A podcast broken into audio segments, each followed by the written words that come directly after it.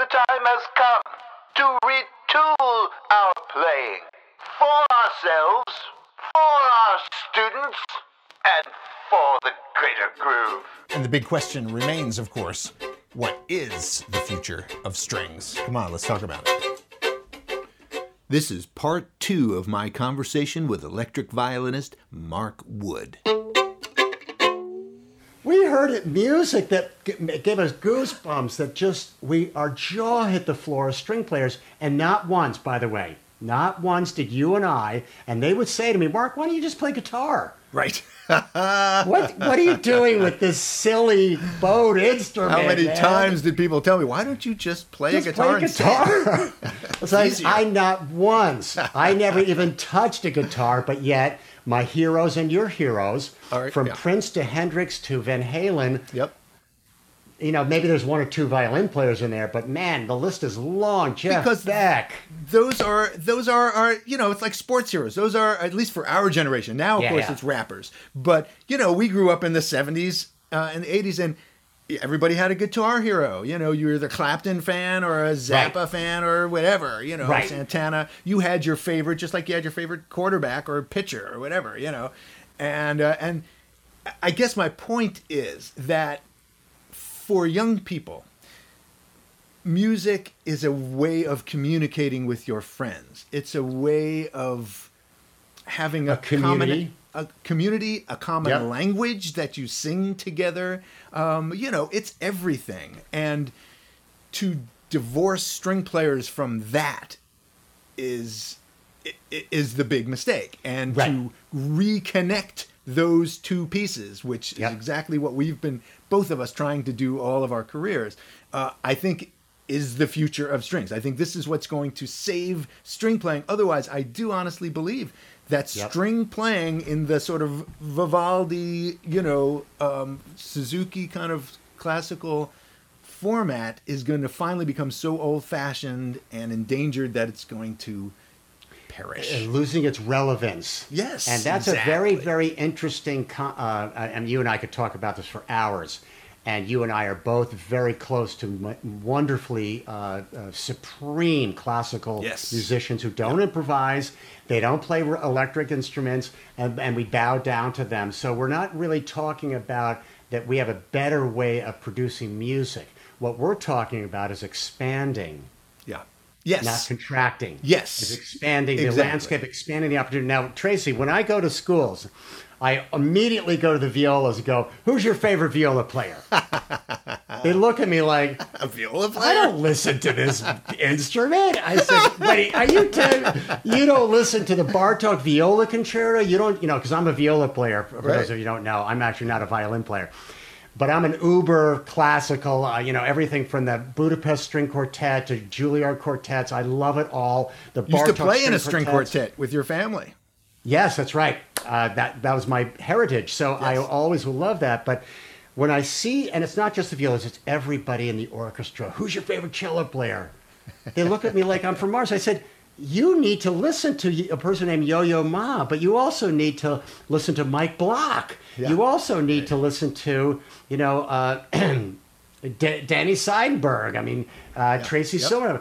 I mean, they've never heard. So the and when I talk to the teachers and of, of course the gatekeepers, who's the gatekeeper? Because we ain't walking into a school Yeah. without being invited. So we have to find out who the gatekeeper is. Once we get the, com- the gatekeeper gets comfortable, and I I've had experiences with gatekeepers who would be very uh, confused at the end of my sessions, like. What do I do? These kids are wild. They're jumping off the ceiling. They're they're jumping out of their chair. They're throwing their music stands out the window. It's a riot. It's like a Nirvana concert. Mark, what should I do? I said, this is what the orchestra program should be. And it, you know, I mean, what's so beautiful about the orchestra program is, is that yes, we can do this wonderful moment, which you and I love when we were at Juilliard, playing Brahms Symphony. Oh my God, how incredible that is. But you know Yeah. what? After I did that, I'm running home and playing with my rock band because I have that energy too. These kids have no other outlet because nobody's sharing with them. Yeah. And I said, you need to do a listening session. This is Trace. Check out Tracy Silverman's looping and his compositions. Check out Mark O'Connor. Check out this guy. Check. Yeah. And the, what happens, unfortunately, is when the teachers are not equipped, when the students go, "Oh, I want to play like Trey," well, I can't teach you that. Yes. What do you mean you can't teach him? Wh- Why? Why? Oh, because I wasn't taught. And by the way, you and I were not taught at Juilliard how to rock. No. no. So how is it that we figured it out? Not only figured it out, we have a huge, vibrant careers where we have paid our bills. We have families. We have cars that we own. We have houses that we own. How did we figure out how to not only make it as a career, but as our life force that we can do this full time? 24 7. How did we figure it out? But yet, a teacher's not able to motivate it in a university setting, except Yeah. Berklee, of course. Um, in a university, a traditional university setting, Right. so, um, hello, my, uh, Dorothy DeLay.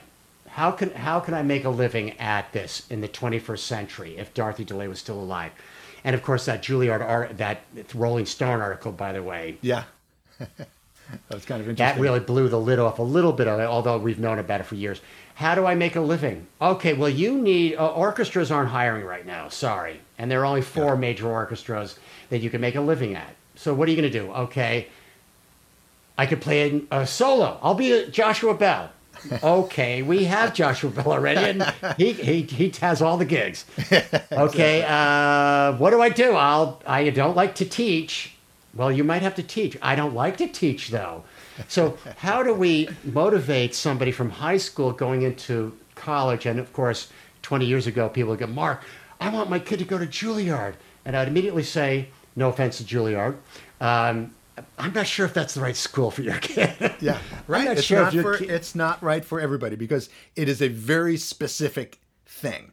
And I think while it's it's obviously of great value to bring this incredible canon of Western classical music to as many kids as possible, there are a lot of classical musicians who are trying to do just that and bring and and to make right? it interesting and, bring right. this We know them well. Right, and to bring this great literature to life. However, I think there is a different path for you and me.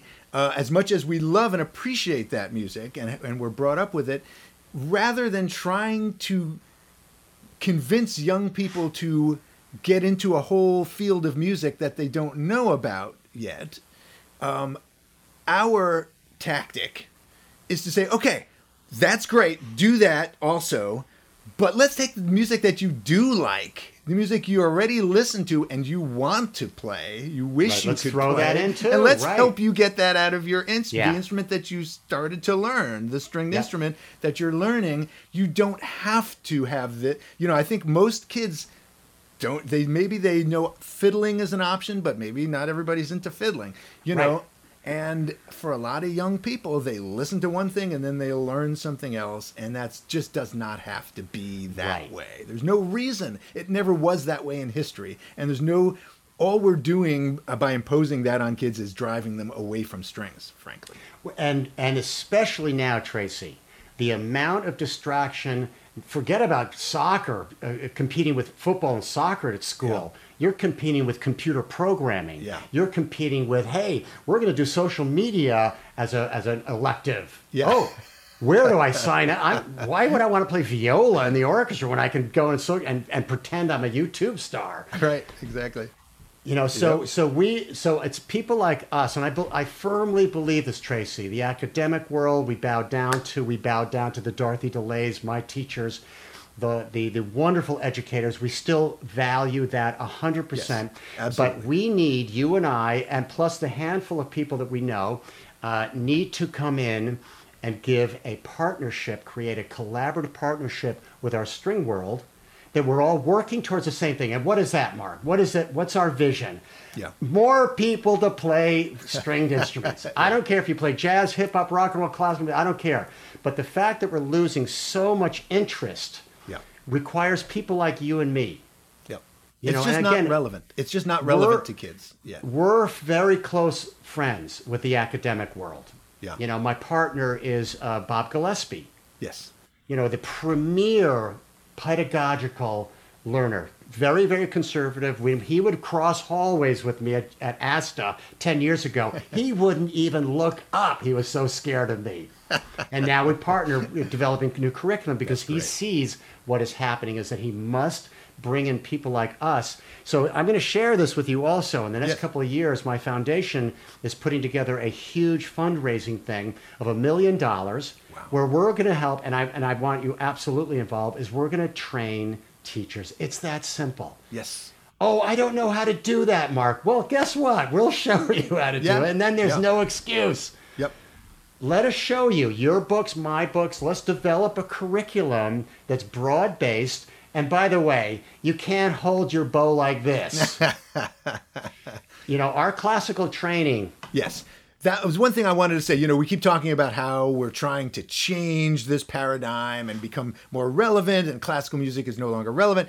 Yes, yes, that's all true and good. But you and I both benefited from a very intensive classical training uh, that helps us to play in tune and helps us to not get, you know, unintentional scratchy sounds out of our instruments.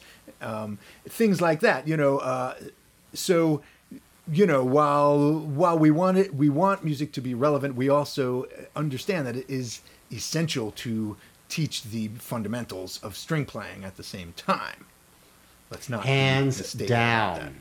Yep. You know, because again, a lot of these kids, uh, of course, the ones that are attracted to me and my camp are more rock players and fiddlers. Right. And they're trying to do these Metallica riffs and these Right. speed metal things. It's a lot of notes, yeah. Which is all ricochet Yeah. and t- tremendous control of your bow because a pick is very different than a bow. Yep. And they're like, Mark, show me how to do this, uh, you know, it's Metallica song. And they they have a, a, a real crummy bow arm. I said, you're not going to be able to do it Yeah. with a, that bow arm. Now, so let's Yeah. Learn how to hold the bow. Right. And, and really go back to the hundreds of years of pedagogy, learning about your hand positions and proper bow technique. Now, both you and another point that I want to really emphasize, Tracy, that Yeah. we glazed over of our early historical moment, history. Think about this. Yeah. We both differently did a self supporting instrument. Yes. Who else did that? Yeah. Who else did that? There weren't three people that did that. There weren't 50 people. There were only two people. Yeah. And when you show me your, and of course you still are playing your instrument that, that does not have a chin rest, right? I think, Right. right? Mm-hmm. Um, that's two people Yeah. that We- just happened to graduate Juilliard at the same time, bumped into each other in our mid uh, early 20s, got the pickups together, got the cool instruments, figured out how to improvise, and we also got rid of the chin rest. Yeah. Yeah. For me, I was singing, so I didn't want to hold Right. something up with my chin. And I was at that time in the early days, I was holding my instrument all the way down Oh, over my God, I don't know how stomach, uh, down on my belly and your button. bow was this long. Yeah, I was using a quarter size bow because you can't go any further down because your hand is already down at the you know you got you're working Oh, with like it was four inches brilliant. But um, yeah, this tiny bow and holding it down there just like a guitar. and You can't get out of first position, you know. So, but I was just playing power chords, really simple stuff while I'm singing anyway because it was rock and roll and I'm playing you know fifths and um, uh, and holding it way down there just uh, trying to get people to think it was a guitar with a bow, which a lot of people did. And then, you know, I would be struggling with singing and playing the violin at the same time in tune and you know playing you know playing the violin is not so easy and doing that while i'm singing all of that kind of stuff and when i would do it right it would sound like nothing. I was like, yeah, I've heard a million guitar players do that. What's the big deal? You know, nobody Right, would right. appreciate how freaking hard it was to juggle all that with a violin and a bow while you're singing. but But uh, yet you still play, even though your vocals aren't as much of a present in your music, you still play without your chin rest. yes, So it's not just the ability to free up your neck. Yes. It has a lot to do with the reason why I did it. I was like, man, I want my body to be free and Yes. move and you know f- and fly. And, was- exactly. and that's an interesting thing. I just occurred as we were talking that you and I also stumbled upon that phenomena. well, you know, nobody else really did. I think it's because we both wanted, we were both trying to be guitar players. Guitar players use straps, you know, and Those we- goddamn guitar players. you know and we want and we also both instinctively now this is a part of my strum bowing um, pedagogy, part of my teaching, a very um, important piece of it, the physicality part of it. But we both instinctively knew that we don't want to stand there like a stiff holding a violin under our chin, which is very has Exactly. just you see somebody doing that. You don't have to hear anything. You see somebody standing with a violin under the chin, and you have an impression of what it's going to sound like. Either a fiddler or a classical.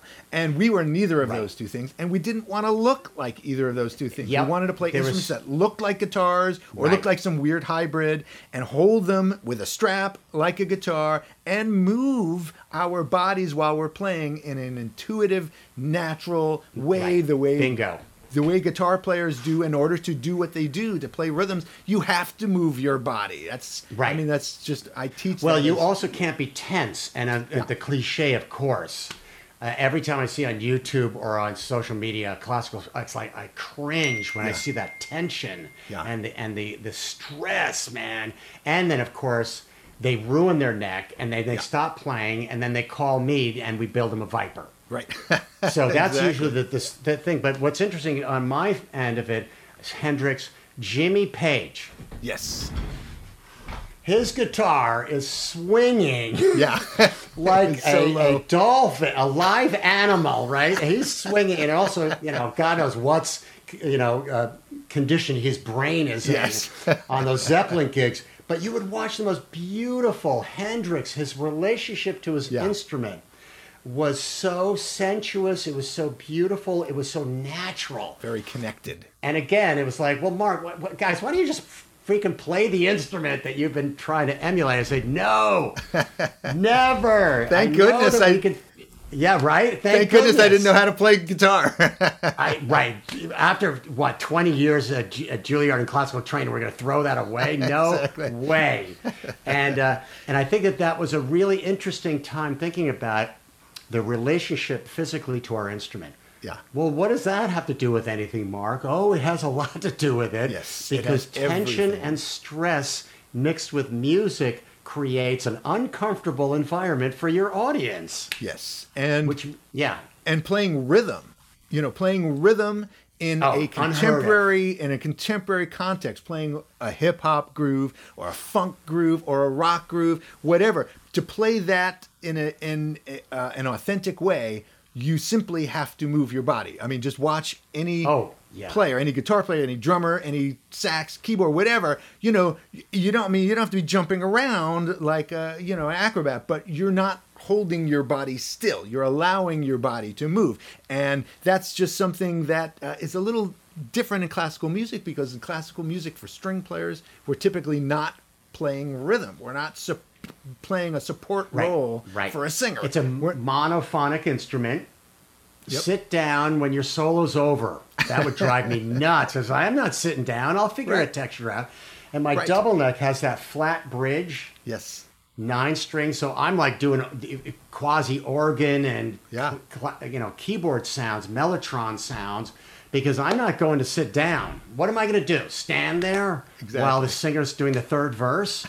so again, that was another moment that you and I really figured out. And I do want to reminisce for two more seconds. Sorry, Yeah. Tracy. Yeah, man. But I did see you at Yonkers at that club. The Um, rising sun Yes. which we used to call And the rising scum rightly so. oh my god But when I saw hellhole. you and you were doing um, something that was soulful, you were doing something that had funk, groove, and very much like our hero Prince. And I know that you had uh, an interaction with Prince at some one point. I saw it, man, and it was not. I could never do that. But what you did with the violin, your singing, and your composition was astounding, never seen before, Oh, ever.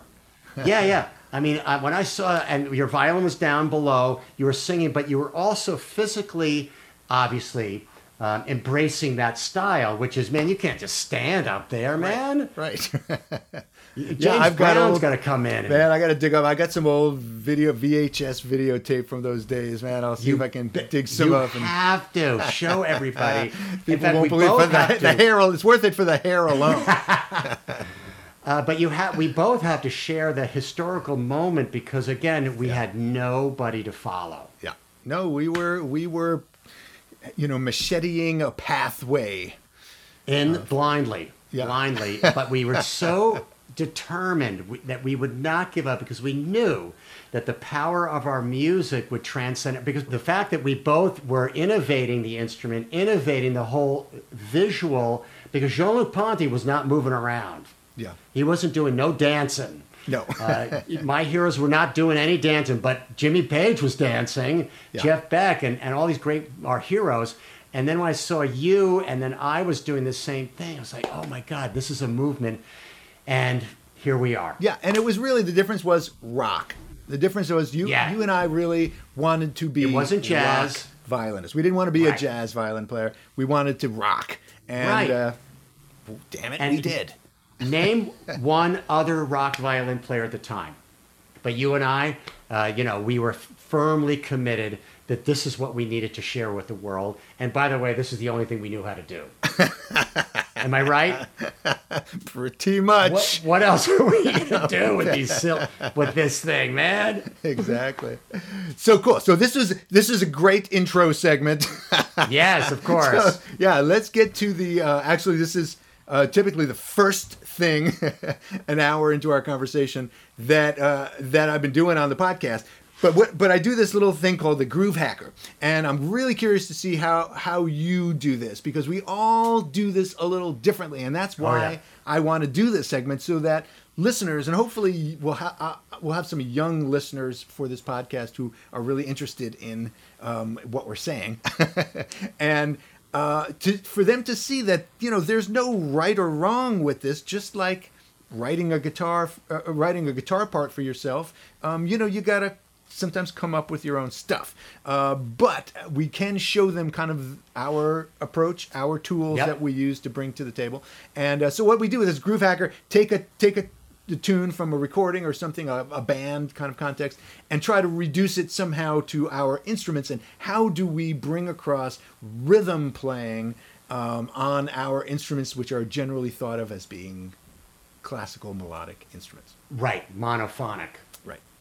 Yeah. So, what do you have a, a tune that you were uh, thinking you of? first. Yeah. No. Well, first of all, we bow down to you, by the Oh, way, because you're the master. And not only that, but you you actually wrote a book and a whole pedagogical system.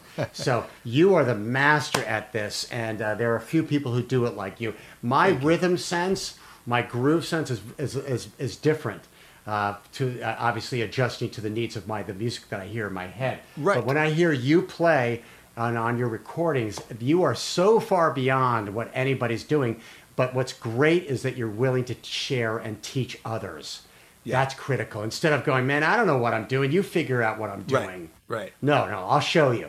And when I was watching your uh, first class at my camp uh, two years ago, and it was so much fun to watch the 16th note rhythm right hand Yeah. and then the left hand interaction with your right hand. It's like bingo. Yeah. Uh, and, and I think that that's a, a, there's a new movement which I'm seeing, which you've really, really inspired.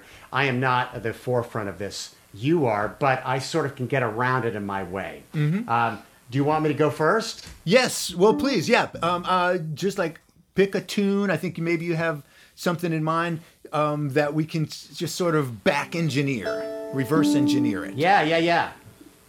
Uh, well, Turn your fiddle up uh, just a little bit.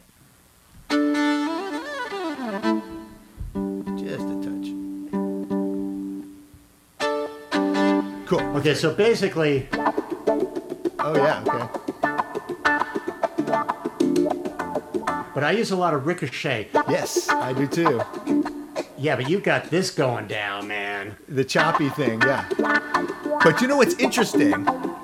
I'm sorry, I'm going to interrupt you for just a Yeah, second yeah. because when before I joined, joined Turtle Island, um, where I learned the chop from Darol Anger on an acoustic instrument, I had been playing electric since I got out of Juilliard for like 10 or 15 years at that Yeah. point, and had developed techniques like that. A lot of ricochet kind of electric stuff that you can do with distortion and amplification, and where you don't need to do this acoustic chop. So I had a whole different way of doing rhythm um, that's more like what you're doing, which I think is more organic to the electric instruments. Uh, yeah, yeah. But again, uh, we're driven by the music we hear in our head. Your music is such a great reflection. I could never do what you do um, uh, for obvious reasons because we're not supposed to. Right. Um, right. You know, doing we're different people, Yeah. so we have different music. You know, Mm-hmm. and that's again back to the the conversation of classical training. yes. Cookie cutter, cookie cutter, cookie cutter. We're not that way at all. No, Yeah. I'm not interested in cookie cutter. Uh, but anyway, yes, the ricochet with a lot of rosin, uh, but but of a lot of my uh, rhythmic playing is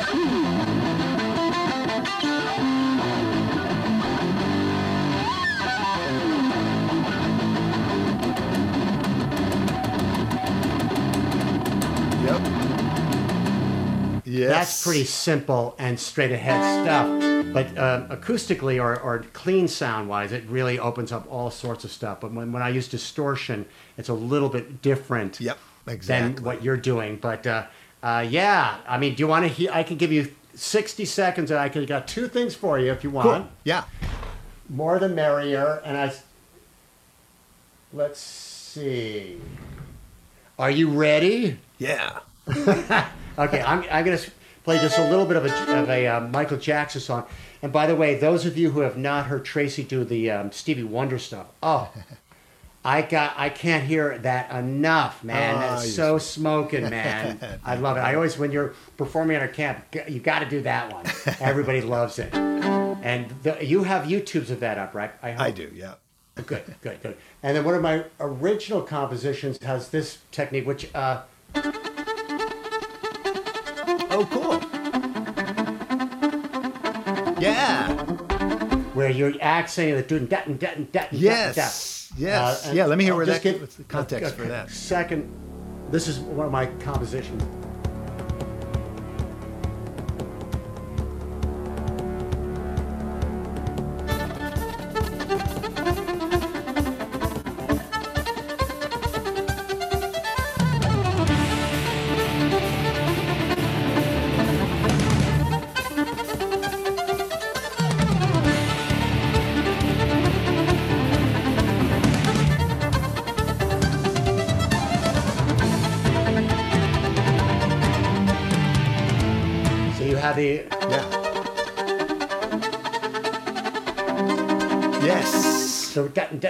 So Yep. that's pretty as far as I've gotten with that kind of um, Yeah. Yeah. Yeah. technique. Well, Okay, so- very interesting. What you're doing there is playing the subdivisions. Yeah, right, right, right. We both love the wah. Oh yes. because because a lot of your technique and your system is also about that Yes. sound. Yep. Not just purity of sound. It's It's a purity of noise.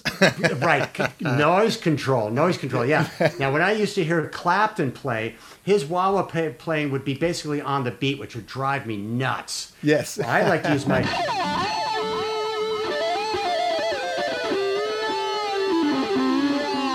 Yep. Just keep it on just a little bit, not moving up and down. Is also Right. with distortion. Yes, a great a great sound. But I think it's very interesting bringing out the subdivision and yet and then using the wah wah to change the tone because when we're doing this we're, we're really not getting a lot of variety in that sound but when we add the wah to it we can turn those into essentially it's like as if we're we suddenly created some new technique with our bow to get different sounds out of the Right. string but we're actually doing it with our feet so But also remember, the guitar, they have a little, little piece of plastic, right? Yep. It's called a pick.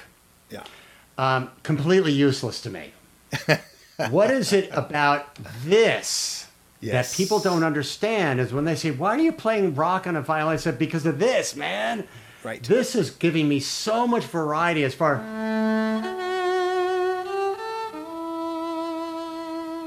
just beautifully lyric, and then all of a sudden you can do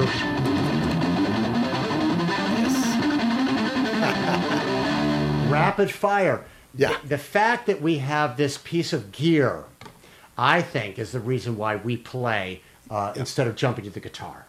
Yes Uh, the yeah. power of the bow, man. and I, when I do my performances with uh, school schools, I talk about it. It's really not this. It's this. Yes, it's more in the bow. Yep. Because and you when- do this. with- Go ahead.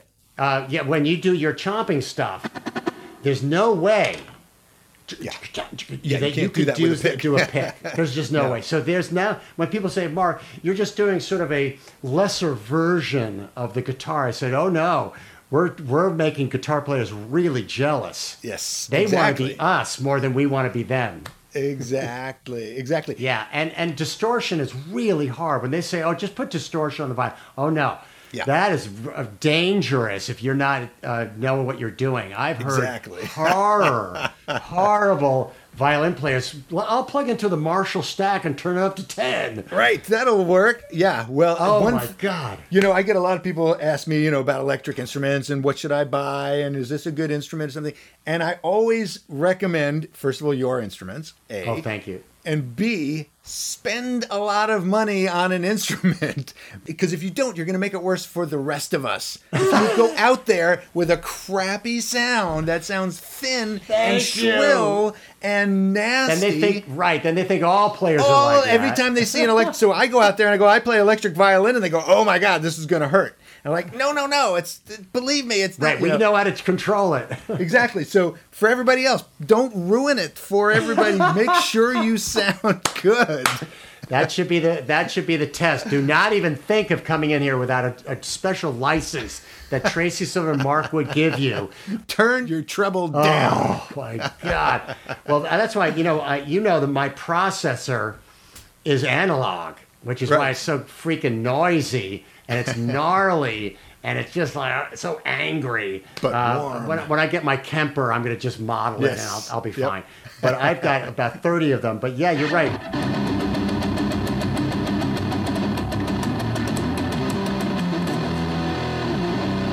Yeah, yes, that Yes, double that thing. That, that, that, that, that, that, that, that, that, that, that thing. if guitar players practice ricochet. a lot to do that, and it's Yeah. not that difficult on. You know, we've got the the, the uh, what is that? Ba-dum, ba-dum. Yeah. You know, we've already gotten this down, and Paganini also. We haven't even mentioned Paganini, who was really the first rock star. yes, he was. All these good, uh, Yngwie Malmsteen. Oh my God, he drives. I love him to death and what he's done to the guitar. But I'm saying, man, you should check out Jascha Heifetz, man. Yeah, right. You want to be mind blown. Yeah. we both uh, do interviews. We both try to create context of what we Yes. do.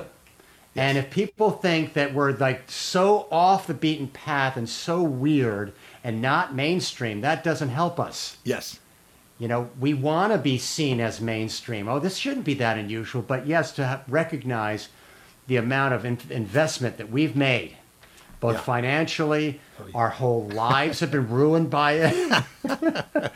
we've The lost friends we've girlfriends, wives. We've been, you know, our lives have been destroyed from this this vision that we have. It's an old story. It's an age-old story, my friend.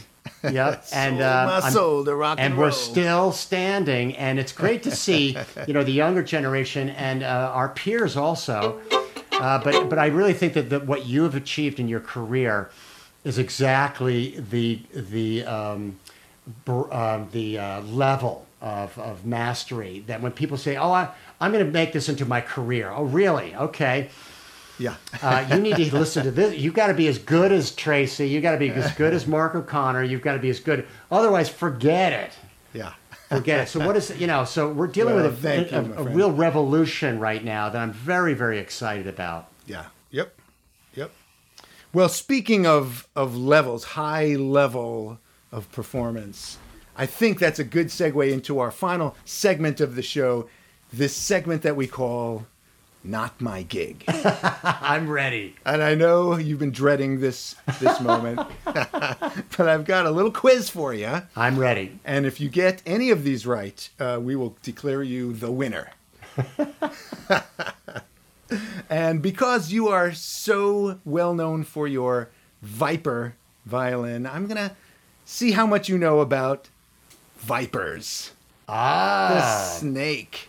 Oh, my least favorite reptiles. the scariest of the scary. The scariest of them all. And uh, so, you know, you, you got this wonderful instrument called a Viper. Let's find out what you actually know about Vipers, Mr. Mark Wood.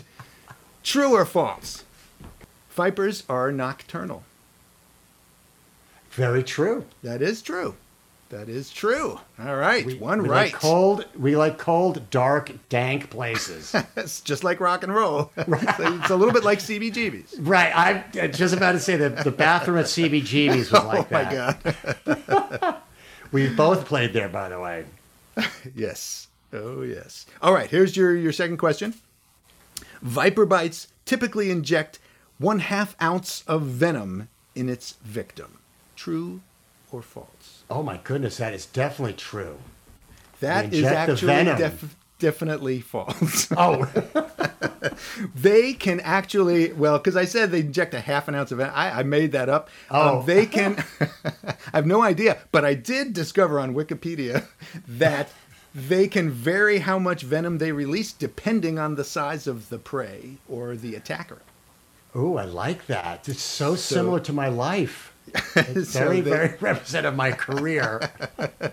So like when you need that extra, it's sort of like it's sort of like distortion. When you need that extra Right. thing, you just crank it up.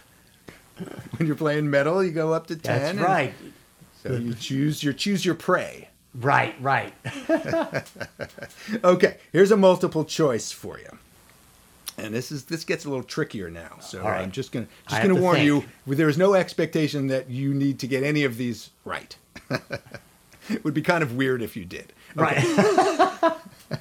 Okay, multiple choice. Vipers track their prey using A, echolocation, B, proteins in their venom, or C, X ray vision. Oh.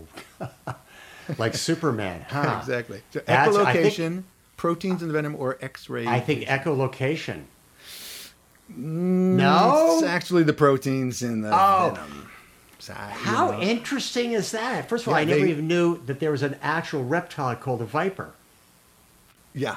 There is. there is an actual reptile called the viper, yes. cool. so that much you are correct. you are correct on that one. Viper is a snake. It Oh, my an goodness. actual an actual species.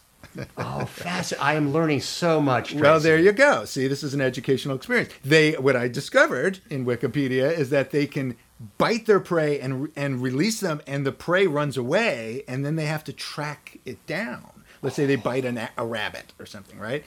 They have to how do they find the rabbit amongst a bunch of rabbits? It's the the smell of the protein in the venom does something and they can track it down. Fascinating. There you go. All right. Fascinating. Last, your last All right. question here. Multiple choice again. Pit vipers. This is a, a species of viper called a pit viper. And it got its name because A, their preferred food is the pit of the breadfruit. B, they have special infrared pits that can sense heat. Or C, they prefer to nest at the bottoms of pits. Oh, I go for C. That's what I thought. Uh oh, what is it? I don't But they're the actually ref- called pit vipers because they have these weird pit on their face that's a little like a, a, a like a a duct or something that they that they sense heat. They have infrared sensors in their face and they can sense when prey is close to them because they can see it with infrared vision and it actually check this out so it's between their nostril and their eye there's this pit right i know you nobody's really interested in I this but I think I've of seen that in pictures, right? yeah It's- so it's got this weird hole that Yeah. that they're somehow tracking infrared sensors are in there but what happens is the infrared then goes into their vision and they see an infrared picture of where the heat is so they can look and see a warm body and Wow. tell where it is Man, that is That's- way cool. Thank you. I have learned so much about my instrument. so maybe you can maybe you can incorporate a little infrared sensor onto your Right, onto right. the vipers you to call it a for pit prey. oh my God, that is actually cool, Tracy. Thank you for for enlightening us There all on this this extremely frightening and scary uh, uh, reptile. yes, and a frightening segment of the podcast, For adults you have only. you have survived. Good. Dude, I am so glad to have you on the show. The truth is, there would not be a show if it was not for you, and there would not. This show would just would not make any sense without you on it. Oh my God, Tracy, we, we, we our collaboration, and it's, and it's only been in the last maybe 10 years that we've really started to really feel the collaborative partnership of the vision, which is what we've been talking about through the podcast, which is just really um, welcoming more and more people that are Yeah. creative and, and innovative with their music. Uh, and, and and you're definitely, you know, it is interesting, and I'm, I'm hoping that you can present this the way I'm really thinking that you are going to present this as that moment in time that a hundred years. Yeah. Yes, we will have to wait that long for people to recognize what we did. That this will be that moment. Check out this YouTube. I This hope so. spells it and, out. and I'm going to put you on the spot, and of course I can edit this out later. but but I uh, I would love to do some kind of real quick little collab. Yes, yes, yes, yes, Um, yes, yes, yes. where one of us will just send a like a, a groove to the other and and play on it um, and we can go whichever way or both ways back and forth and uh, and have something because for all the years that I have known you we have never we- we've played a couple little gigs together a little Right. short things we did last year at ASTA and stuff but we've never recorded together we've never actually you know not that this is going to be a record but um, you know maybe a step in that direction a little collab Yes. a little collab thing Love that. Love cool. that. Yes, we'll come up with something astounding. Hopefully Definitely. not too painful. Less painful than a pit viper bite. cool, man. Well, thanks for being on Oh. the show and uh, for being here, showing An up, and for doing what you do all the time, every day with kids, man. You are changing the face of string playing before our very eyes. And you too, my friend. We're both Thank- doing in this thank you. together. Thank you. Yeah, man. Rock on, brother. Thanks for listening. If you want to stay in touch, please join the For the Greater Groove Facebook group. See ya. Groove on.